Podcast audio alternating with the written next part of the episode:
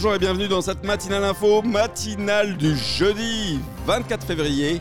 Un peu une matinale gueule de bois ce matin quand même au réveil, euh, où nous apprenons effectivement que l'armée russe est arrivée dans le Donbass euh, physiquement et que malheureusement des tirs ont eu lieu sur des, bases militaires dans d'autres villes euh, d'Ukraine.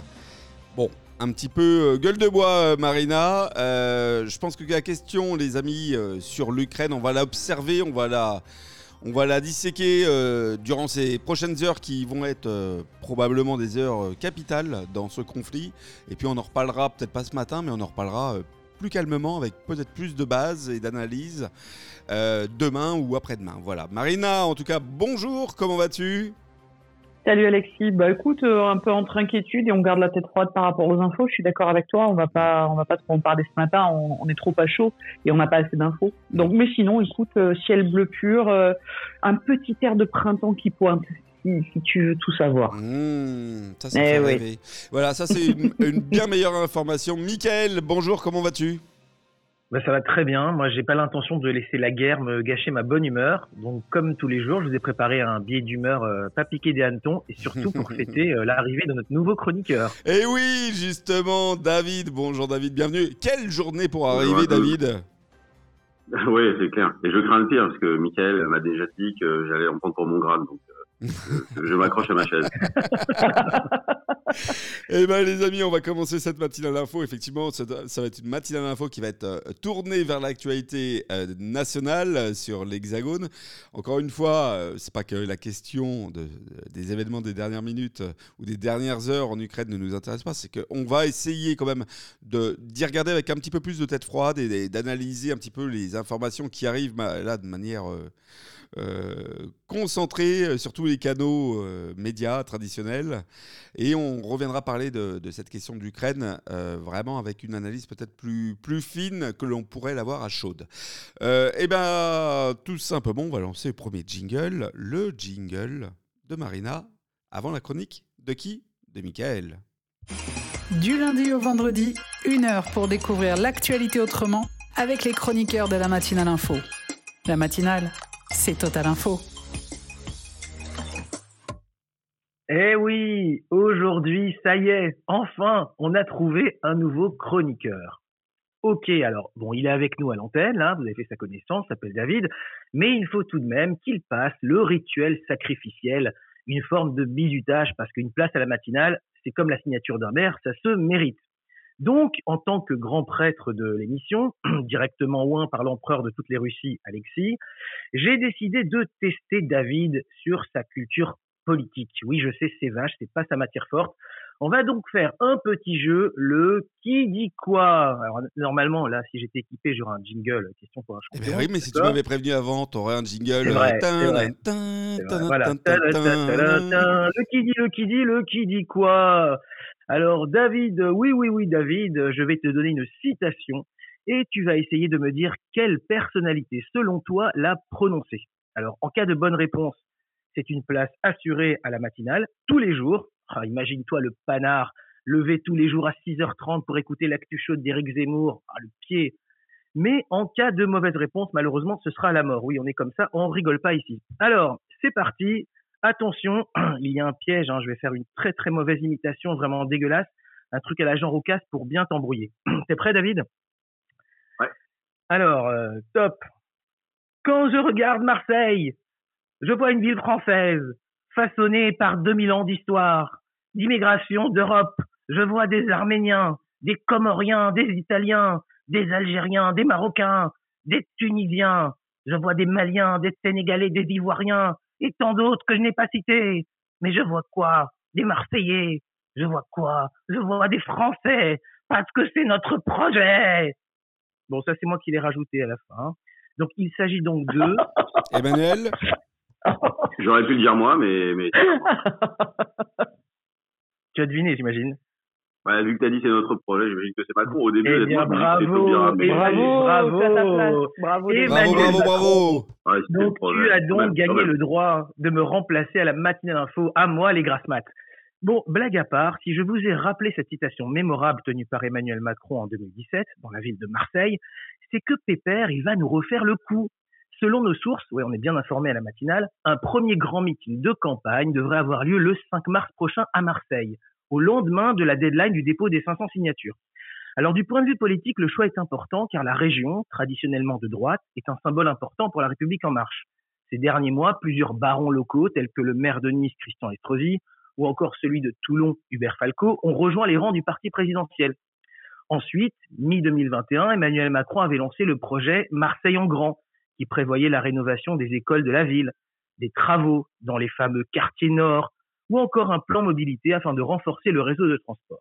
Bon, c'est pas encore la folie à Marseille, mais, mais, mais, mais, les élus locaux se sont plutôt dit satisfaits de ce grand plan pour la ville. Enfin, les amis, le symbole. Lors de cette fameuse sortie sur le caractère cosmopolite de Marseille, Emmanuel Macron voulait marquer son opposition au Rassemblement national. Eh bien, finalement, il semble que cette prochaine entrée en campagne marque également ce qui sera probablement la punchline de son programme, le barrage à l'extrême droite. Vous le voyez venir? Le fameux coup du cordon sanitaire. Ah, il est malin le bougre.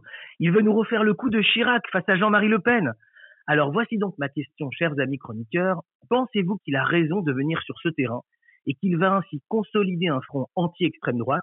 Ou alors au contraire qu'il va faire une erreur cruciale en sous-estimant les sondages qui affirment sans l'ombre d'une ambiguïté que l'immigration et l'identité sont des problèmes considérés comme cruciaux pour 70% des Français. T'as vu, David, j'ai cité qu'une seule fois Eric Zemmour dans la chronique. Hein. C'est pour moi, c'est cadeau. Voilà. Eh ben. voilà. Alors, petit, petit. Ah. ah. Il y a un petit problème de rythme encore sur les jingles. oui, alors, je vous, dis, tout de suite parce que eh, le jingle est complètement foireux.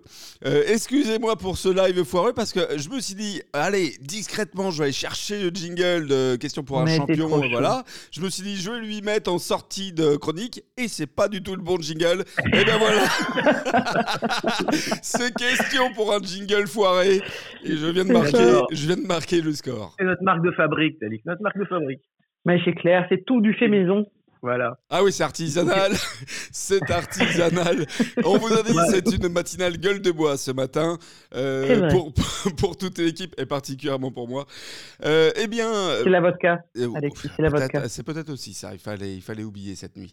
les amis, on va commencer déjà par entendre David. Alors, David, toi qui es le, le dernier dans, de, notre équipe, sois le bienvenu. que penses-tu un petit peu de, de la question de Michael? Est-ce que tu penses justement que, bah voilà, comme le dit Michael, c'est un sujet où, ou non, on fera haro euh, sur cette euh, question et on, l'occultera.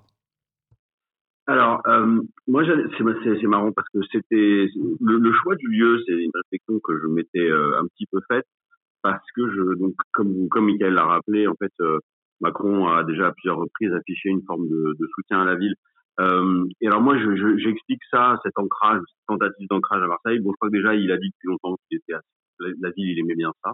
Mais par ailleurs, moi, je trouve qu'il y a deux choses qui sont intéressantes. Donc, euh, Michael, il, il, a, tu as, tu as souligné l'aspect melting pot, pour le dire vite, de la ville de Marseille. Donc, c'est, j'allais dire, c'est sur le plan intérieur. Mais euh, moi, comme c'est un peu mon dada, je regarde ça aussi. Je pense que Macron, il essaye aussi de, de bien euh, se valoriser ou valoriser la ville de Marseille parce que c'est quand même une porte ouverte vers un espace, euh, la Méditerranée, avec une rive sud, euh, qui est, bon, évidemment, euh, on le sait, on dire, lourde de, de, de problèmes. Hein. C'est la, pas beaucoup de domaines où ça se passe très bien sur la rive sud de la Méditerranée, même si, euh, pas non plus noircir le tableau, il y a quand même des choses qui bougent. Mais c'est aussi un endroit euh, qui a un énorme potentiel humain, euh, économique, intellectuel, par plein d'aspects. Donc je trouve que ça c'est assez malin parce que c'est un espace qui est finalement pour lequel, euh, dans lequel la France est le plus gros pays. Pour caricaturer, si on prenait l'Europe centrale ou l'Europe de l'Est, alors modulo ce qui se passe en Ukraine, mais l'Europe centrale et l'Europe de l'Est, c'est un peu la chasse gardée de l'Allemagne. Caricature évidemment, hein, mais c'est un peu ça. Alors que de facto, la première puissance euh, économique, politique, euh, euh, tout ce qu'on veut en Méditerranée, c'est quand même la France. Donc, je trouve que c'est un calcul assez intelligent. Euh, après, euh, évidemment pas manquer la perche Michael m'a attendu euh, sur les questions d'immigration et d'identité qui serait... Euh, gentiment, hein, gentiment, j'ai fait ça euh, discrètement. Hein. Oui, non, discrètement, bien sûr, bien sûr, tout en souplesse, tout en, tout qui serait le principal souci des Français, bah alors les sondages, enfin, on leur fait dire beaucoup de choses, il y en a des contradictoires et tout ça. moi, de ce que j'ai lu, ces problématiques-là n'arrivent pas en priorité. Hein.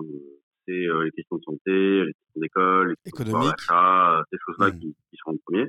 Et j'ajoute juste, et après je peux rendre la parole, moi, par ailleurs, j'allais dire, on peut traiter tous les sujets. Hein. Euh, on a le droit de parler d'immigration, il n'y a aucun problème. Identité, j'aime pas la formulation, mais dire où va la France, ça me paraît pas illogique. Identité, j'aime pas le terme, on en peut-être. Moi, ce qui me pose un problème, c'est la façon dont c'est traité. Alors, évidemment par Zemmour, évidemment par Le Pen, clairement par certains euh, à, droite, dans la droite dite républicaine, avec euh, la belle hésitation sur le grand remplacement. Moi, ça, je trouve qu'il faudrait l'analyser, mais c'est quand même des partis qui se disent républicains, qui reprennent euh, un vocabulaire qu'il n'y a que le FN qui utilisait il y a 20 ou 25 ans, français de papier, grand remplacement, bref, qui évidemment n'ont aucune réalité scientifique. Et malheureusement, parce que c'est quand même un peu, je veux dire, je n'aime pas ce terme non plus, mais ma famille politique, il y a même des gens à gauche euh, qui commencent à partir, enfin, qui sont déjà depuis longtemps engagés sur ce, mmh ce terrain-là, que je trouve extrêmement glissant, et je trouve que c'est disqualifiant justement pour ce pour se, pour se présenter en par OFN. Et je dois dire que euh, moi qui suis pas un fan de Macron, lui au moins, je trouve qu'il a quand même réussi à surfer la plupart du temps sur ce truc-là, sans basculer dans des choses qui, pour moi, euh, relèvent de l'inacceptabilité. Merci beaucoup. Alors, mais... c'est intéressant ce que dit David parce qu'il pense en fait par rapport à ma chronique que c'est il n'est pas du tout sur le terrain de l'identité en mmh. venant à Marseille, il est sur le terrain économique. J'entends. Euh, Marina, alors toi, euh, toi, euh, toi, la femme insoumise, euh, la militante et combattante de gauche, euh, est-ce que tu penses qu'effectivement Macron a raison de, détourner un petit peu l'attention des sujets, donc plutôt immigration, etc. Ou est-ce que non, justement, à, contrario, il devrait lui aussi, comme finalement toutes les personnalités politiques, aussi aller sur ce, ce secteur? Parce que cette question, pardon, parce que c'est une vraie question pour les Français alors, c'est une vraie question pour les Français. Visiblement, les sondages le disent, mais je suis d'accord avec David. C'est pas la plus prégnante euh, dans l'actualité qui nous anime, parce que quand on a un, litre euh, de gasoil qui vient de passer à 2 euros, Attends, ben, c'est pas, la plus prégnante. Et c'est pas fini. Nous sommes bien d'accord avec ce qui se passe en Ukraine. À mon avis, ça va devenir stratosphérique. Moi, ce que j'observe, c'est qu'il, euh, en, reprenant une ville comme Marseille, comme premier point, comme point de départ euh, de campagne, il veut se poser en rassembleur. Mmh Or, s'il y a bien quelque chose qui, qui, euh, illustre son quinquennat, c'est bien le rassemblement. C'est bien. Alors, s'il y a bien quelqu'un qui a creusé une tranchée, euh, je dirais presque indélébile, parce que je pense que même les cicatrices se verront dans une centaine d'années, c'est bien lui. Et c'est très étrange que finalement, il y ait cette espèce de, de légende de lui-même qui fasse qu'il va se poser dans cette ville ouverte sur la Méditerranée, cette ville qui est absolument cosmopolite, c'est un doux euphémisme, euh, et qui va certainement euh, retrouver un petit peu ces, envolées lyriques du début pour être le rassembleur de la France, celui qui va l'emmener dans le 2030 de la réindustrialisation. Et là, tu te dis, mais sinon, euh, tu es au courant que c'est toi qui as gouverné les cinq dernières années et que la France, elle est à genoux? De, pas, partout, hein, évidemment, je vais pas caricaturer, mais au niveau de, du sentiment de beaucoup de citoyens, la France va pas bien, elle est à genoux. Donc, je suis pas sûr que se positionner comme ça, euh, en reprenant le symbole, soit bien perçu. Voilà, mmh. c'est ma vision. Merci Marina. Bah écoute, du coup, Michael, je vais aussi donner la mienne, excuse, et moi les amis. Euh, je suis pas certain, euh, un peu comme euh, David et Marina d'ailleurs, je suis pas certain qu'effectivement cette question aujourd'hui d'intégration, d'immigration, etc., soit vraiment la priorité. Euh, donc là, je, vous rejoins, euh, les amis. Je ne suis pas certain non plus que pour les Français, d'une manière générale, c'est un, sujet, ça on est d'accord, c'est un sujet sérieux ou important, mais je ne suis pas certain effectivement que pour les Français actuellement, ce soit beaucoup plus en avant ou beaucoup plus important que la question économique, c'est-à-dire bah, finalement comment, comment on finit la fin du mois. Et, Marina, tu as raison de rappeler, alors qu'on voit euh, poindre une une hausse euh, massive des, carburants et, donc avec tout l'impact que ça va avoir sur les foyers, je pense que d'une manière globale, les Français ont d'autres choses à penser que la question d'immigration, euh, etc. Enfin, c'est pas leur, en tout cas leur axe premier. Donc je suis d'accord avec Emmanuel Macron, c'est peut-être pas effectivement le sujet euh, sur lequel ou le terrain à, valoriser parce que ça ramène directement bah, sur le terrain de l'extrême droite. Alors j'aime pas le terme extrême droite du tout, mais on va dire du Rassemblement national euh, de reconquête et euh, même maintenant désormais des républicains. Ce sont des sujets sur lesquels ils ont une maîtrise peut-être euh, meilleure en termes de, débat, de, dialogue, parce que c'est un sujet qu'ils maîtrisent ou qu'ils débattent en interne depuis longtemps, chacun. mais en même temps, et je vais faire, enfin, pour une fois, je vais faire un et en même temps. Mais en même temps, je pense qu'il ne faut pas non plus que Emmanuel Macron occulte ce sujet. C'est-à-dire, je pense qu'il ne faut pas qu'il le garde euh, comme un, tu sais, comme un épouvantail. Regardez, euh, si on parle de ça, euh, ça veut dire qu'on fera monter les extrêmes. Je pense qu'il doit y avoir à un moment une, pour les Français ou pour la globalité de la population française une capacité à aborder ce sujet sans tomber dans, dans, le pyrisme euh, euh, et, la dramaturgie. Voilà un petit peu. Michael, peut-être à toi la fin pour cette euh, conclusion chronique. Oui, juste, moi je suis, suis pas en contradiction avec vous. Je, en fait, je suis, je suis en même temps à faire un pas de côté comme toi, en même temps en contradiction et en même, temps aussi d'accord sur le fond. C'est-à-dire que, bien entendu, euh, le pouvoir d'achat, mais moi ce que j'appellerais un peu vulgairement la survie, bien sûr que c'est la préoccupation première des gens. Ça, on est tous d'accord. Personne ne te dira qu'on va troquer euh, euh, le, le, le, bout de la fin du mois par euh, une quelconque notion d'identité, d'immigration, etc. Ça, de toute façon, ça me paraît presque une évidence de le redire. Mais, mais je pense, indépendamment, je vais plus profond que l'immigration, que l'identité.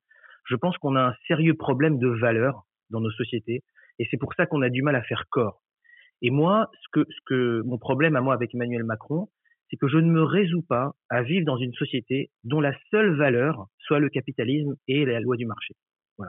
Et donc, je, je pense que ces valeurs d'identité nous ramènent à, à, ça, nous ramènent à, à, quel est le, notre système de valeurs. Et, et, malheureusement, je trouve que ce sujet-là, c'est ce sujet-là de fond qui n'est pas traité. Il est mmh. traité ni par Emmanuel Macron, ni par l'extrême droite, qui résume en fait tout ça euh, à l'immigration. Voilà. Donc, euh, euh, sur le sur le choix, moi, j'ai l'impression que Emmanuel Macron est extrêmement intelligent. C'est un garçon brillantissime. Et je pense que d'un point de vue stratégie politique, ce qu'il est en train de faire, je, je, reprends un peu les mots de ma chronique, il va nous refaire effectivement le coup de, du cordon sanitaire face à l'extrême droite. Et c'est comme ça qu'il va essayer de fédérer. C'est un front anti, euh, voilà, anti extrême droite, anti Zemmour, anti, anti Rassemblement national. C'est très malin d'un point de vue politique. Maintenant, euh, sur le fond, je trouve que ça répond à pas grand-chose. Mmh. Voilà. Eh bien, merci pour cette belle chronique. On va passer à un petit jingle, le jingle Marina. Et justement, justement, on arrivera à la chronique de Marina. Du lundi au vendredi, une heure pour découvrir l'actualité autrement avec les chroniqueurs de la matinale info. La matinale, c'est Total Info. Allez, Total Marina, c'est à toi. Alors moi ce matin, je vais vous parler du président du Conseil constitutionnel, euh, notre cher Laurent Fabius, qui a fait depuis euh, début mi-janvier des annonces euh, qui bizarrement sont absolument synchrones, enfin non pas qui bizarrement, qui sont absolument synchrones avec euh, la campagne politique parce que si on parle de Zemmour, de Le Pen, de Mélenchon, eh bien le Conseil constitutionnel pourrait contrer leur plan. Pourquoi? Parce que l'institution qui, euh, qui, avait, qui donne une interview dans, l'Express explique que les candidats devront obtenir l'aval du Sénat pour faire appliquer certaines mesures de leur programme. Alors là, c'est une sacrée prise de position parce que certaines mesures du programme euh, qui prévoient de modifier la Constitution, on parle euh, de référendum, on parle de euh, la sixième République si on est du côté de Mélenchon, et ils veulent faire passer ces réformes par l'article 11. C'est ce qu'avait fait le président de Gaulle lorsqu'il est passé au référendum pour élire le président. Et le président du Conseil constitutionnel euh, rappelle que ce ne sera pas cet article-là qui devra être utilisé s'ils veulent apporter des modifications à la Constitution, mais l'article 89. Alors c'est un peu technique, je suis super désolée et je pense que je ne vais pas rentrer trop trop dans le dans le détail parce que sinon on, on va se perdre un peu dans les méandres de notre Constitution. Néanmoins, ce qu'il faut en retenir, c'est que le Conseil constitutionnel pourrait barrer la route à ces propositions Et là, moi, je m'interroge sur le fait d'envoyer ce genre de message alors que la campagne n'est pas censée avoir commencé, alors que euh, les candidats annoncent quand même, euh, pour certains, de profondes modifications de la, société parce que selon euh, tout ce qui se passe, il semblerait que les Français attendent un vrai renouveau. Et là, on va parler de, de on peut aussi parler du RIC, hein, du référendum d'initiative citoyenne. On en a parlé avec le candidat Kuzmanovic.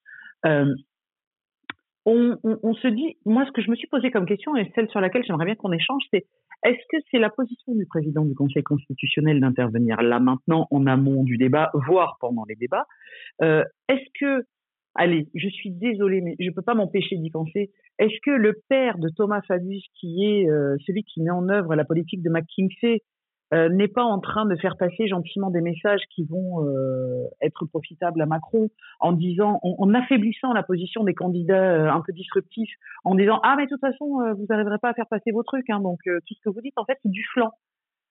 Est-ce qu'il n'y a pas quand même une espèce de petite boule puante qui, qui, qui, a été lancée là par le président du Conseil constitutionnel? Je suis désolée de penser comme ça, mais à un moment donné, ah beau. Eh, mais c'est bien.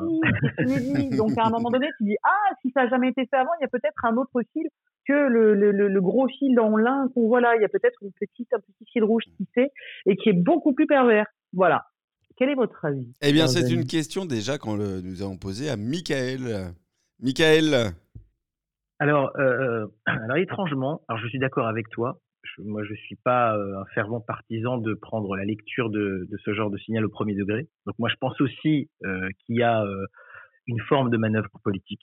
Ça, c'est certain. Le timing est trop trop évident, si tu veux, là-dessus. En revanche, euh, je pense que ça risque de se retourner contre ces instigateurs. Parce que si tu veux, aujourd'hui, lorsqu'on a la tentation d'un vote extrême ou d'un vote radical, le principal frein à ce vote, c'est la peur c'est de se dire que si demain je mets un billet Éric Zemmour dans, dans, dans l'isoloir, je vais me retrouver euh, à la tête du pays avec un entre guillemets avec un on a beaucoup rigolé ici, un douché, un dictateur qui va faire tout et n'importe quoi et qui va mettre le pays à feu et à sang. C'était aussi le l'angoisse existentielle d'un vote Trump. Hein. Et en fait, euh, pour faire euh, pour pousser l'analogie avec le modèle américain, on, on avait très peur de Donald Trump. On s'est dit que à son arrivée, bah, il allait appuyer sur le bouton et que ça allait être la fin du monde. Hein. Je, je, caricature, mais on était limite à, ça hein, dans, les, dans, les, chroniques du Time. Bon. Et il s'est passé quoi aujourd'hui euh, Il s'est passé quoi finalement? Bah, Donald Trump, déjà, il n'a pas pu effectivement appliquer la moitié des, des, des, des, des décisions qu'il avait décidé de prendre euh, parce qu'il a été très contraint dans un système euh, démocratique solide. Et, et je pense qu'en France, c'est la même chose. Je pense qu'on a une, une république qui est solide avec des institutions qui sont solides. Et je pense que ça va se retourner, si effectivement ce, ce, c'est un coup prémédité, je pense que ça risque de se retourner contre eux, parce qu'en fait, aujourd'hui, si on se dit que finalement, bah, un vote Éric Zemmour, un vote Marine Le Pen, bah, finalement, ok, c'est des gens qui veulent euh, euh, déboulonner quelques trucs, mais qu'au final, bah, ils seront contraints et forcés par, nos institutions, et notamment par le Conseil constitutionnel, qui pourra pas les laisser faire n'importe quoi, finalement, il n'y a aucun risque à voter radical ou à, ou à voter un vote extrême. Donc, je suis pas sûr que ce soit une bonne idée si c'est téléguidé ça déculpabiliserait une certaine frange des lecteurs. Je pense. De voter à droite. Ok. David, est-ce que c'est un avis partagé de ton côté? Alors, euh, il faudrait que, pardon, que je dise l'interview de, de, de, Fabius en détail, hein, ce que j'ai pas fait. Euh, mais de, de, ce que je, de ce que j'entends, je, je vois pas vraiment où il y a une nouveauté. C'est-à-dire que rappeler que le Conseil constitutionnel euh, est, euh, comment dire, est là pour en quelque sorte servir de garde-fou. C'est même pour ça qu'il a été créé. Ça s'appelle la hiérarchie des normes. D'accord? Donc, c'est-à-dire qu'il dit, attention, c'est un leader élu.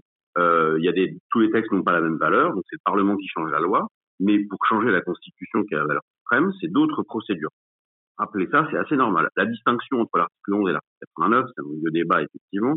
Euh, c'est-à-dire qu'en fait, euh, l'article 11, en théorie, c'est pas pour changer les institutions, c'est pour poser une question, euh, j'allais dire, de société un exemple, est-ce que vous êtes favorable à l'indépendance de l'Algérie? Est-ce que vous êtes favorable à l'indépendance de la Nouvelle-Calédonie? Pour l'esprit de la Ve République, c'était ça.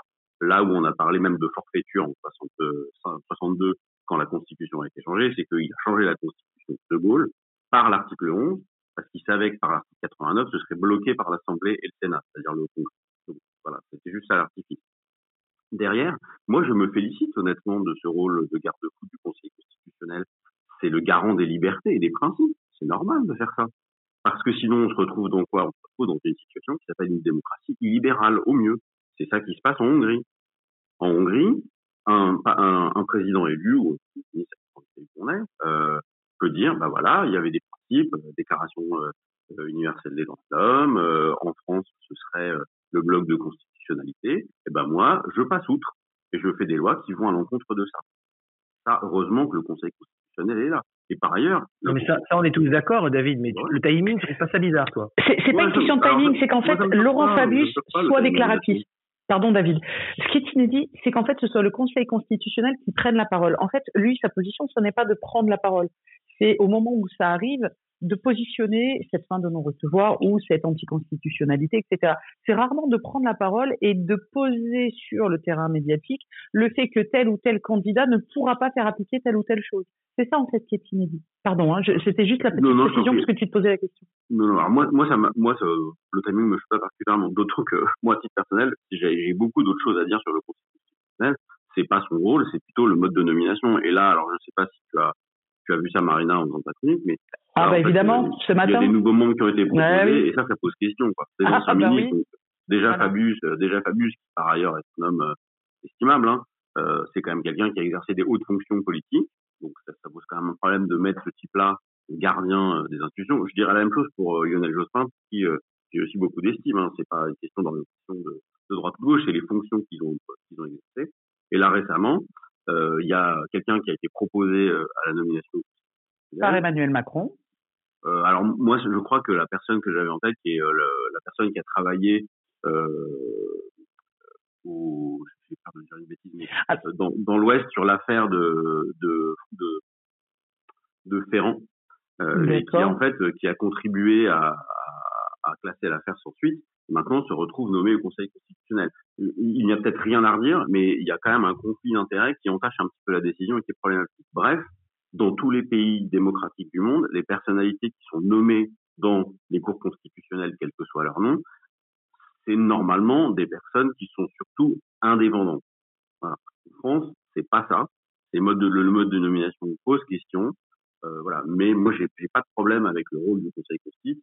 Euh, et le, le, timing, bon, moi, ça m'a pas particulièrement interpellé. Il faudrait peut-être même revoir s'il y a cinq ans, le président du Conseil constitutionnel à l'époque avait pas dit exactement la même chose au même moment.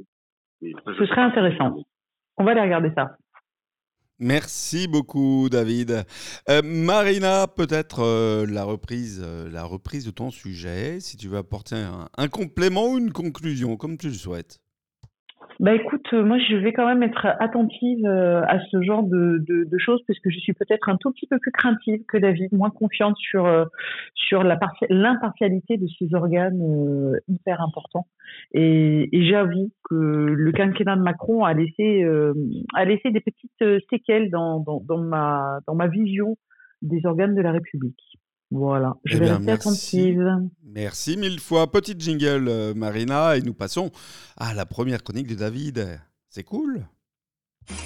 Du lundi au vendredi, une heure pour découvrir l'actualité autrement avec les chroniqueurs de la matinale info. La matinale, c'est Total Info. C'est à toi, David. Tu as le micro. Merci beaucoup. Tu me mets quoi comme jingle? Tu me mets l'international? j'ai pire. si tu suis un petit peu la matinale, j'ai pire comme jingle. ah, il en a des, des féroces. Ah ouais. Ne le lance pas sur les jingles, David. L'international, ça me va bien. Alors, euh, je vais, je vais, moi, je le suis, que vous l'avez évoqué, c'était la petite phrase de notre ami Ségolène Royal, qui a dit euh, le 16 février que Mélenchon était devenu euh, le vote utile à gauche. Euh, elle a employé des termes assez élogieux. Hein. Elle a dit que c'était le plus professionnel, euh, que c'est celui qui menait la meilleure campagne, euh, qu'il était le plus structuré, qu'il était cultivé tout ça. Euh, quelque part, c'est d'abord, j'allais dire, une prise de position par rapport aux scores électoraux, enfin aux sondages plus exactement. Parce qu'aujourd'hui, je fais un bref rappel avec des sondages qui sont un peu postérieurs à cette date, mais qui n'ont pas sensiblement évolué entre les deux, deux événements. Donc, on a évidemment Macron qui est autour de 24-25. Euh, derrière, on a Le Pen autour de 18 et Zemmour autour de 13. Euh, et évidemment, le, celui qui fait le meilleur score, enfin, le moins mauvais score à gauche, c'est Mélenchon qui est donné de 11, avec Jadot juste au-dessus 5, et derrière, Roussel, Taubira et Hidalgo, euh, largement en dessous de ça. Donc, électoralement, factuellement, elle a raison. Voilà, aujourd'hui, quoi qu'on en pense, et je n'en pense pas que du mal loin de là, voter euh, Hidalgo ou Taubira, c'est probabilité pour qu'une de ces deux personnes se retrouve au deuxième tour, au deuxième tour, c'est quand même, on va dire, un petit peu faible. Donc, électoralement, il n'y a pas de doute sur le fait que c'est le vote qui euh, mais je pense qu'aussi, elle, il faut prolonger le raisonnement sur les aspects politiques. C'est-à-dire, euh, politiquement, quand on voit comment les sociaux-démocrates, pour les appeler comme ça, ont accompagné les réformes néolibérales depuis 20 ans, et, je précise que j'en ai été, hein, des sociaux-démocrates. C'est pas une, c'est-à-dire c'est une autocritique presque, si vous voyez les termes. Donc ils ont accompagné euh, les réformes néolibérales, et quand on regarde un peu quand même de près ce qui s'est passé depuis, euh, en gros, le mandat de Jospin, je reviendrai justement après, en fait, euh, les continuités euh, dans le domaine socio-économique de, euh, j'allais dire, bah, presque Jospin, mais en tout cas Chirac, Sarko, euh, euh, Hollande et maintenant Macron, c'est exactement la même direction du point de vue socio-économique. Alors, c'est moins violent, euh, ça va moins vite, il y a des petits effets d'atténuation, et puis il y a des effets de style, et globalement, c'est la même chose. En fait, on libéralise, on détricote l'État-providence en prétendant le sauver, on assèche les services publics, toutes ces choses-là. Et quand on regarde bien, la dernière vraie réforme de gauche, justement, moi, ça qui sauve un peu le mandat de Jospin, même s'il a encore vraie à dire, c'est les 35 heures. On en pense ce qu'on veut, personnellement, j'en pense bien, mais en tout cas, c'est une réforme de gauche. T'as quand même placé Sarkozy chez les sociodémocrates, hein, je, je sais pas, je te dis en passant. Hein, je, Non, non, non, alors, pardon, je, ce que je voulais dire, c'est que les sociodémocrates, en fait, ont fait la même chose que Sarkozy et Chirac. Ouais, euh, euh, Sarkozy, euh, il n'est pas sociodémocrate. Euh, donc, ce que je veux dire, c'est que à partir du moment où les sociodémocrates ont fait à peu près la même chose que le centre droit, euh, que en fait, même sous, on l'a vu sous Hollande, ils ont même franchi des lignes rouges, enfin, rouges à mon sens, sur justement les questions euh, d'immigration avec euh, l'histoire de la déchéance de nationalité euh, qui avait été un moment agité par. Et eh ben, est-ce que même politiquement, on ne peut pas se dire que le seul qui dit encore des choses de gauche, donc en matière de planification écologique, en proposant la sixième république. C'est un truc que les réformes institutionnelles que les sociodémocrates euh, ont complètement abandonné quasi, sur une meilleure répartition des richesses. Est-ce que, en fait, le seul qui dit encore des choses comme ça, et surtout dont on se dit, bon, bah, lui au moins, s'il arrive, euh, s'il arrive président, il le fera vraiment, est-ce que c'est pas Jean-Luc Mélenchon? Je ne me fais pas d'illusion sur le fait qu'il ne sera pas. S'il y était, on peut se dire, bah, au moins, lui, il ferait des choses. Voilà. Donc moi, euh, une fois n'est pas coutume, je suis un peu d'accord avec euh, avec Ségolène Royal. Euh, D'autant que sur pas mal de sujets, je trouve que Jean-Luc Mélenchon, il s'est quand même calmé dans le style, il s'est apaisé sur certains trucs. Moi, je l'ai vu dans quelques émissions il était au contact direct euh, d'opposants, où en fait il avait un souci de conciliation et de, de, de, de dialogue. Pas être d'accord, hein, mais je trouve qu'il s'est vachement apaisé dans le style. Donc voilà, moi, pendant très longtemps, j'étais d'accord à 80% de ce qu'il disait, en désaccord total avec euh, les 20%, donc ça m'a toujours empêché de voter pour lui. Mais euh, je vous avoue que j'y réfléchis sincèrement, compte tenu de, des éléments que j'ai rappelés. Euh, voilà. Et du coup, bah, j'imagine que vous, vous êtes comme moi et que vous allez faire pareil, n'est-ce pas? Eh ben, ah, moi, j'avais déjà dit oui. voilà, on va poser la question directement à, à, ton allié, à voilà, la nouvelle team qui se forme au sein de cette matinale. Michael, il va falloir serrer les coudes. Euh, Marina bah oui, moi je suis d'accord. Hein. J'en avais parlé et j'avais dit que c'était un, poids qui était important parce que euh, là où on a une l'alliance du peuple des peuples de gauche qui n'arrive pas à se faire, bah finalement le fait que Ségolène Royal, qui est quand même une figure emblématique de, la gauche, porte son soutien, son soutien en tout cas à la candidature et pas forcément à l'homme, puisqu'elle l'a rappelé quand même euh, en disant attention, c'est bien la candidature que je soutiens par rapport au programme, etc. En disant euh, je suis pas forcément euh, fan de, l'homme. Elle a, voulu pas trop, pas voulu être trop partisane, mais euh, je suis d'accord avec toi, David. pour moi, c'est un soutien de poids et de toute façon, il, par rapport au, au, au candidat de gauche, Mélenchon, c'est vraiment celui aujourd'hui euh, j'avoue, de manière stratégique, à soutenir si on veut avoir un faible espoir que la gauche se retrouve au deuxième tour. Je dis faible espoir parce que mmh. autant il devient en coude à coude avec Pécresse, puisqu'ils sont 11-11 tous les deux dans les derniers sondages hier, autant par rapport à Macron qui est à un indéboulonnable 24%, et je finis quand même par avoir de gros doutes parce que 24% qui bouge pas depuis trois mois, c'est quand même bizarre. Mais, euh, mais voilà. Donc oui, moi je suis euh, absolument d'accord euh, sur ce soutien-là. Et puis ben, voilà, il faut que ça monte. Mmh. Euh, Michael, est-ce que, est que finalement, camarade Mélenchon est-il véritablement le vote utile à gauche? Écoute Alexis, je suis désolé. je crois que je vais aussi me désolidariser de toi. Je, pour une fois, je trouve que Ségolène Royal ne dit pas que des conneries. Et euh, je pense que euh, ça, ça, tombe sous, c'est frappé au coin du bon sens, ce qu'elle dit. Alors moi, j'ai l'impression que Jean-Luc Mélenchon, pour moi, il est autant repoussoir que pourrait l'être Éric Zemmour du côté à droite. C'est-à-dire que je trouve que c'est des personnalités qui sont extrêmement euh, problématiques parce que euh, capables d'accès de violence, euh, difficiles au dialogue. c'est des leaders qui sont qui sont contestés parce que c'est des personnalités avant tout. Mais au-delà de ça, c'est ce qu'on l'a déjà dit dans les précédentes matinales, c'est des gens qui ont bossé leur sujet. Moi, quand Jean-Luc Mélenchon parle, je le comprends. D'ailleurs, comme le dit David, euh, c'est les seuls à s'opposer, aller au contact direct avec leurs opposants, parce qu'ils ont de vrais arguments. Les autres, les autres sont inaudibles. C'est pas tout à fait vrai, euh, Michael. Les, les, deux débats euh, Zemmour-Mélenchon étaient d'une pauvreté euh, et c'était vraiment désagréable à regarder, tellement c'était mauvais. Et je vais même euh, faire une petite blague. Je pense que d'ailleurs Zemmour est un petit peu la kryptonite de, de Mélenchon. Ça lui fait perdre tous ses moyens. Ça l'a fait dire. Mais oui, ça lui fait perdre tous ses moyens. Et au lieu d'être dans une argumentation et un débat, il devient dans une, tu sais, une basse méchanceté. Euh, ouais, ouais. il est verbeux. Et, j'aime pas. Je suis, je, alors, je comprends que les purs comme toi soient, soient gênés aux entournures, mais il faut regarder les choses de manière un peu objective et regarder juste les audiences que génèrent ces deux personnalités ah, par rapport aux autres. Moi, je suis, je suis d'accord avec toi. Non, mais je te dis, c'est-à-dire que moi, les audiences, c'est mon métier.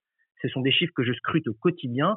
Et je peux te dire qu'entre les audiences de Mélenchon et de Zemmour, hein, je les mets un peu dans le même sac, on va dire qu'ils sont chacun à, les opposés du spectre, et des autres candidats, il n'y a pas photo. Absolument. Il n'y a pas photo. Pour Pécresse, sur France 2, qui est une chaîne généraliste, on plafonne à 800 000 spectateurs, alors qu'en face, lorsque tu as Mélenchon ou Zemmour, tu es à 2 millions de spectateurs sur une petite chaîne, quoi. Je veux dire. Je suis d'accord avec toi. Je suis d'accord avec toi, et d'ailleurs, Pécresse euh, qui est en énorme baisse puisqu'elle est euh, sur, le, sur le sondage hier soir, euh, IFOP à 18h, elle est donc désormais à 14,5, c'est-à-dire qu'elle vient de perdre un point, un point pardon, par rapport à Marine Le Pen qui est troisième. Et, et, vu à 11 et effectivement, Jean-Luc Mélenchon, 11,5 qui est en, en, remonte.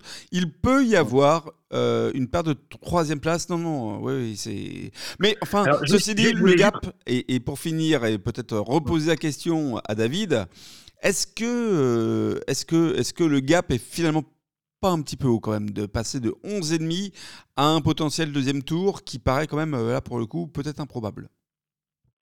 Ah non, mais alors, moi je dis pas que j'y crois, hein, qu'il y sera au deuxième tour. Euh, notamment parce que parce que comme tu dis les écarts sont importants et en plus je, sais que dans les gens qui votent pour, pour l'instant l'intention de voter pour les autres candidats il va pas y avoir des, j'allais dire un ralliement massif parce que même si et Jadot et Roussel et Taubira et Hidalgo disaient tous on est derrière euh, Jean-Luc qui n'arrivera pas euh, bah de toute façon eux ils pourraient le dire leurs électeurs ne suivraient pas malheureusement je crois pas trop à une présence de, de Mélenchon au deuxième tour hein. C'est pas ce que je veux dire. Mmh. Euh, moi, ce que je voulais dire, c'était que si on veut espérer que les thématiques de gauche pèsent, si on veut montrer que le mandat de Macron, il, est, il pose problème et que la continuité, comme je le soulignais, entre les sociodémocrates et le centre droit, c'est quelque chose que la gauche, les gens de gauche ne peuvent plus accepter. Bah, je ne vois pas vraiment d'autre solution. Ça ne veut pas dire que ça lève euh, comment dire, toutes les interrogations sur euh, sur le fond, euh, sur certaines autres choses. Hein, je ne dis pas. Mais voilà, si on veut dire c'est plus possible, il faut, il, faut, il faut faire autrement. Bah, je pense que, bah, je pense que ça reste la meilleure solution. Alors, David, euh, c'est juste pour reparler de Jean-Luc Mélenchon, c'est des gens qui ont bossé, quoi. C'est oui, oui, ah bah, ça qui, sont, qui, ont des, qui, ont, qui, ont, qui ont un, vrai programme. C'est des gens qui sont créatifs je veux dire, c'est quand ils, ils, ont des propositions, ça, ça, percute. Je veux dire, c'est des gens qui ont bossé en face. Le, le, pas des, des gars comme euh, Manuel Bompard, Adrien Quatennens, euh, euh, François Ruffin. François Ruffin. Alors, je crois que lui, il est un petit peu extérieur, mais Manon Aubry. Euh, c'est des gens structurés, intéressants, euh, intelligents, qui bossent. euh, Alors, ouverts, au-delà de ça, euh, au-delà de ça, les amis, euh, Marina, est-ce que toi, tu penses que justement, on peut avoir une, une union? Parce qu'effectivement, Jean-Luc Mélenchon est quand même segmentant d'une manière générale pour la population, mais il est également segmentant à gauche. C'est pas, c'est pas non plus euh, une candidature vais- qui, qui, qui fait sourire. euh, et, et je pense qu'il y a peut-être autant de différences euh, entre un, un- un électeur de la FI aujourd'hui et un électeur euh, des, des Verts ou un électeur du, du PS. Je suis pas certain qu'il y a une capacité de, à se fédérer autour d'un projet commun. quoi. Bah écoute, euh, on va retenir quand même ce signal fort qui a été évoqué là, c'est que Mélenchon il s'est calmé. Je, vous avais dit lors d'une matinale, si par miracle Mélenchon arrivait à se calmer, on parlerait plus de la même manière. Parce que le, le, bonhomme, il bosse, il est structuré. C'est pas un candidat d'opposition, c'est un, un candidat qui peut gouverner avec un programme qui tient la route. Le gros problème, c'est ces espèces d'envolées où il poutre tout le monde et où finalement il devient tellement clivant que je te rejoins, Alexis, il n'arrive pas à rassembler les divers gauches. S'il commence à avoir un discours qui est plus posé, s'il écoute ses interlocuteurs et s'il resserre les arguments qu'il a et dont il dispose parce que c'est extrêmement structuré, là, on va plus parler de la même manière. Donc, ce qu'on est en train de voir, et je suis d'accord avec toi, David, sur les dernières interventions, je les trouvais extrêmement posées. Je suis d'accord avec toi, Alexis, quand il est face à Zemmour, c'est sa kryptonite, il devient, euh, voilà, c'est de la bouillie, c'est c'est très pénible à, à, à écouter. S'il arrive à passer ces deux écueils-là, on a un candidat, moi je dis, on a un candidat qui passe au deuxième tour. Michael, est-ce qu'il n'y a pas finalement peut-être aussi euh, quelque chose qui est négatif pour lui, c'est qu'il y a- il y a quand même beaucoup de candidats. Est-ce qu'il n'y a pas trop de candidats à gauche? Justement, moi je crois que euh, trop de candidats ne lui nuit pas, au contraire, ça ne fait que démontrer entre guillemets le décalage et surtout la médiocrité des autres candidats. Sincèrement, euh, ce, que je, vous disais, c'est qu'aujourd'hui, euh, euh, lorsque que ce soit que ce soit en meeting, que ce soit dans les émissions de télévision, je veux dire, c'est un personnage qui crève l'écran et on voit en contraste, oui, en contraste de, son personnage, on voit la, transparence et la faiblesse des autres candidats. Donc, moi, je, je pense pas que trop de candidatures lui nuisent. D'ailleurs, bon, on parle, on parle des sondages aujourd'hui. On en a, je ne sais pas si euh, euh, Christiane Taubira fait 3% ou 2% ou 1% et demi. Franchement, euh, aujourd'hui, on est dans la marge d'erreur. Euh, mais ce qui est sûr, c'est que je ne suis pas certain que ça soit ça qui lui fasse du mal. Je pense que ce qui lui fait du mal, c'est la République, c'est moi. Voilà, c'est pas la- l'abondance de, de candidats. Mais électoralement, électoralement, le fait qu'il y ait euh, cinq candidats de gauche, de facto, ça fait mal à la gauche. Quoi. Enfin, Ouais, mais il y en a, mais il y en a plein. Mais de droite, c'est pareil. Tu as de- à droite, tu as Dupont-Aignan, tu as. Euh, euh, Non, mais sauf que, sauf que, enfin, Il y a dire, sept je- candidats. Je, suis hein, d'accord, il y a aussi un sept- phénomène d'éclatement à droite, mais, mais il y aura un candidat de droite ou d'extrême droite au deuxième tour. Hmm. C'est pas lequel. Oui, mais il y en a moins, Pécresse, David. Voilà, alors que Mélenchon, enfin, pour l'instant, tu me demandes mon avis, si on fait des paris, je ne crois pas qu'il y aura un candidat de gauche au deuxième tour. Mhm. Alors qu'il y aura un candidat de droite ou d'extrême droite, ça, c'est sûr. Et d'ailleurs, le candidat de droite, le vrai candidat de droite, en fait, c'est Macron. Voilà, c'est un candidat de centre droit. Ah bah tu vois, je suis d'accord avec David. Bah, évidemment. Enfin, dire, Voilà. bah, Eric Woerth qui se rallie à Macron, euh, enfin, Eric Woerth, quand même, voilà. Euh, Enfin, je veux dire, il faut quand même expliquer la différence de, de, de, de, politique, enfin, la différence de, de, de positionnement politique entre Valérie Pécresse et Eric Woerth. Enfin, C'est un autre sujet, euh, pour le coup. Euh, Je pense David. qu'avec Hugues, ça va être savoureux. Ah, on va Les rigoler. confrontations Hugues, Ah, David. bien, je on va être les bien. attends Alors, avec euh, impatience. on- on- David, peut-être la conclusion de ta chronique, et puis en plus, en, en- en plus, pardon. Après, nous passons à la dernière chronique de la matinale, qui sera encore une chronique liée à l'actualité politique, d'ailleurs. Alors, je je conclue très vite euh, en disant que, bah, voilà, c'est c'est- maintenant c'est un petit peu un moment charnière. De toute façon, il va falloir attendre. En fait, euh, le, le juge de paix, c'est quand même le dépôt des candidatures, donc on saura qui sont les vrais candidats. Euh, voilà. Euh, je, finalement, je suis pas sûr qu'il y ait tant de suspense que ça, mais bon, on peut toujours, euh, quand on est est à gauche, on a, on a plus que ça, on n'a plus qu'à espérer. Euh, on va bien voir. J'allais presque dire aller mettre un cierge, mais non, bah, du coup pas pour des gens de gauche. Petite jingle, les amis, petite jingle. Et on passe à la dernière chronique. Ah, il faut bien que je vous lance un petit peu des, petites piques quand ah même. Ouais. du lundi vendredi, une heure pour découvrir l'actualité autrement avec les chroniqueurs de la matinale info. La matinale, c'est Total Info. T'as vu, Michael, hein, ces gens de gauche, ils s'installent dans la matinale, ils sont presque chez eux, on va se faire déloger.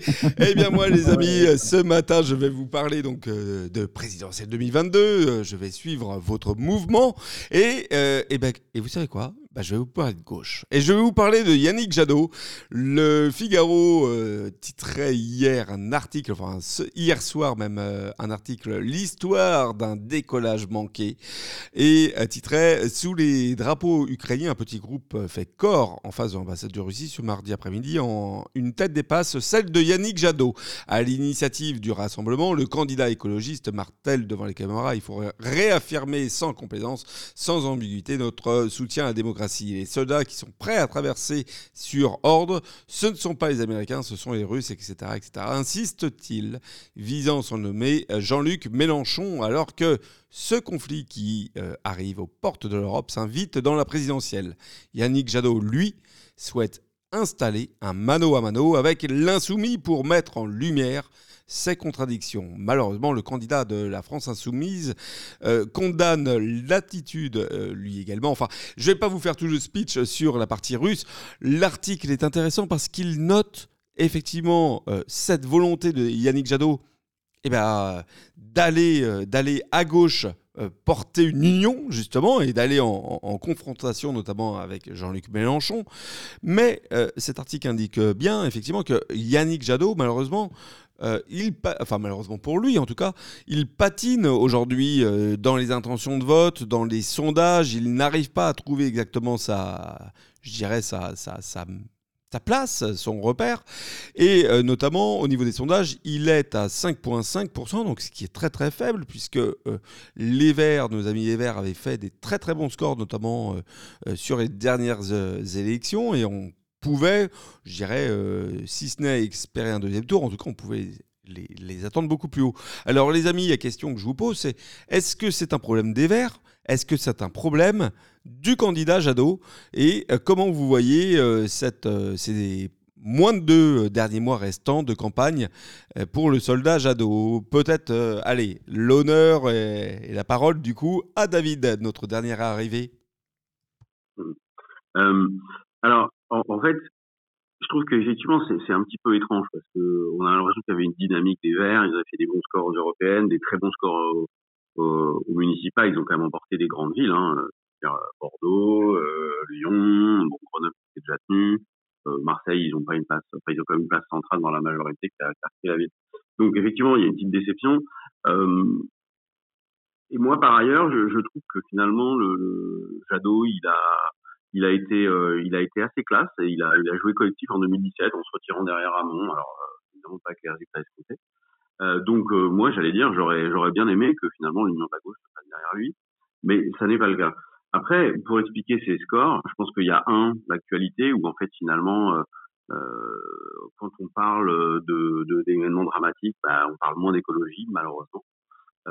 et surtout, par ailleurs, moi, j'ai l'impression que c'est quand même pas une super campagne. Hein, j'allais dire, justement Hamon en 2017 euh, avec un programme vraiment assez cohérent et solide. Avec une mauvaise campagne, c'est retrouvé à 5. Donc euh, voilà, je sais pas, euh, il n'y a pas une personnalité Jadot non plus. il n'y a pas un charisme ouf, c'est ce que tu es en train de voilà, dire. Bon, D'accord. C'est pas grave. Après, moi, je trouve que finalement, il faut aussi se départir de cette idée qu'il faut absolument un truc ultra charismatique. Les charismatiques, ça fait pas forcément des leaders testables. Hein. Donc, mmh. moi, j'ai pas de problème avec les gens pas charismatiques peu qu'il soit bon euh, dans l'expression et dans. Tu parlais de François Hollande, non?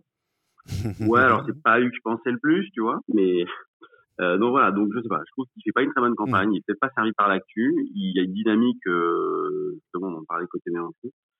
Donc, euh, donc voilà, je, hmm. je, le regrette un peu, mais effectivement, euh, ça fait alors, Mickaël, justement, c'est intéressant ce que dit David. Euh, il n'est pas servi par l'actu, mais finalement, euh, il, après tout, il, prétend être président de la République. Donc on, ne parlera pas que d'écologie euh, quand on est président de la République. Est-ce que les Français, peut-être, euh, se lassent un peu de l'écologie, à ton avis, ou pas? J'ai pas osé poser la question à Marina, hein, parce que je me suis dit, je me... Non, mais voilà, non, mais... mais je vais y venir. C'est la question de fond. D'ailleurs, Marina, effectivement, pourra beaucoup mieux répondre que moi sur ce sujet, mais c'est la question de la place de l'écologie politique. Euh, aujourd'hui, tous les projets, euh, tous les, tous les candidats portent un projet écologique et, mmh et, le premier en tête, franchement, il a, il a, il a, il a une, une, partie de son programme qui est, qui est assez, assez pointue et d'ailleurs plutôt créative, notamment sur l'écologie. Donc, l'écologie, c'est, c'est bon, ça fait plus, c'est pas, c'est pas nouveau ce que je dis. Hein. On se pose depuis longtemps la question de la vocation d'un candidat écologique. Maintenant, pour reprendre ce que dit David, vous me charriez euh, tout à l'heure en début d'émission sur euh, la place de l'immigration et l'identité par rapport au pouvoir d'achat et boucler ses fins de mois. Bah, je vous relance le truc, quoi. Je veux dire, quand, on a des problèmes, des problèmes pour à la pompe, bah, on va pas se soucier de, de, de l'impact euh, de, du carbone sur l'environnement. Voilà. Bah, que les deux sont liés, hein. Les deux sont liés. Oui, sont liés, mais pas dans le, oui, mais pas dans le quotidien des Français, si tu veux. Mais c'est pas audible. théorique. C'est pas audible pour les Français. Non, mais voilà, c'est exactement ça. Oui, ok, la planète va crever si on fait rien, ça je suis d'accord. D'un point de vue euh, théorique, ok. Mais dans le quotidien des Français, l'écologique, c'est pas quelque chose qui est prégnant. C'est, c'est, on va dire, c'est. Alors, en revanche, en revanche, ça peut faire partie d'un cadre à mon sens, idéologique, un cadre, un, système de valeurs, et ça doit s'intégrer dans un système de valeurs. Mais de là en faire, moi, j'ai toujours eu un problème avec cette, cette, euh, cette, candidature purement entre guillemets écologique, parce que je trouve que c'est pour moi c'est insuffisant. Et mmh. alors effectivement, je rejoins aussi David sur euh, euh, la mauvaise campagne. Euh, mmh. alors, Marina, bah, finalement, je vais te poser la question plus directement. Est-ce que Jadot, c'est crash en approche? Oui. Jadot, c'est crash en approche. Je pense qu'il a. Je vais te dire, hein, moi, je, de toute façon, je m'en suis jamais caché. Hein, moi, je suis une écologiste de la première heure. J'ai toujours voté écolo. Dis donc, c'est vraiment surprenant. Dis donc, on n'aurait jamais pensé ça de toi.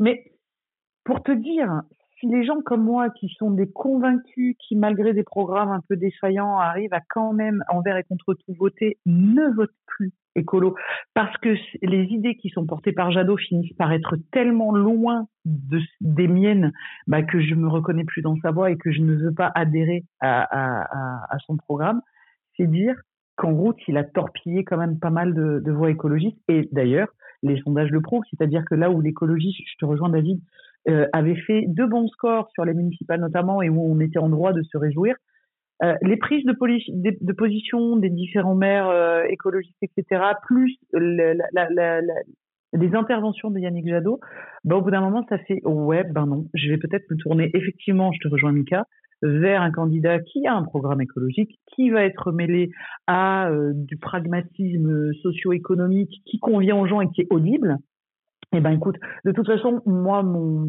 ma, vision finale, c'est pas celle qui est que portée par un candidat, c'est qu'on fasse des choses concrètes chaque jour pour que la planète puisse aller mieux et que euh, notre petite race de bipèdes euh, évite de, se faire euh, dégoupiller là dans les dans les dans les 100 prochaines années. Donc oui, bah, j'ai déplacé ma voix euh, du candidat écolo à, à quelqu'un qui porte un programme avec une écologie active dedans. Donc pour moi, oui, c'est un crash annoncé, Alex. Mmh. Euh, crash en annonce. Donc, effectivement, alors je pense que Jadot, euh, peut-être pour faire la conclusion de, ma chronique, je pense que Jadot aussi, euh, et ça a été merveilleusement bien expliqué tout à l'heure par Michael, a, deux, a, deux problématiques en face de lui pour pouvoir séduire. Euh, au-delà du charisme, euh, qui est quelque chose même à l'arrière 3. Voilà, il, il est peut-être pas l'homme le, plus charismatique, ce n'est peut-être pas l'élu euh, de la gauche.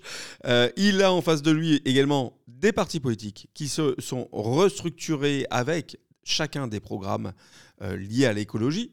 Donc, qui ont intégré ça dans, leur, dans leur matrice de, campagne présidentielle. Et donc, les gens qui allaient vers les écolos, parce qu'il n'y avait que les écolos qui faisaient de l'écologie, eh bien du coup reviennent vers leur parti d'origine, puisque désormais, il y a une branche écologie au sein de ces partis, même si après on peut juger qu'elle soit bien ou, pas bien faite. C'est pas la question.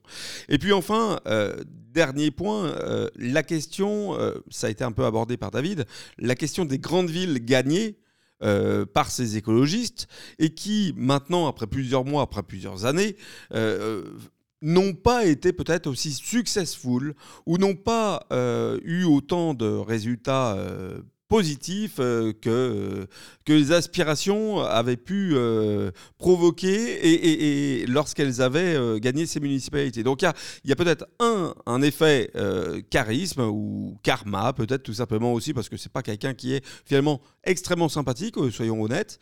deuxièmement, c'est peut-être l'intégration par les autres aussi d'un volant économique. Et puis troisièmement, le bilan de son parti sur les grandes villes.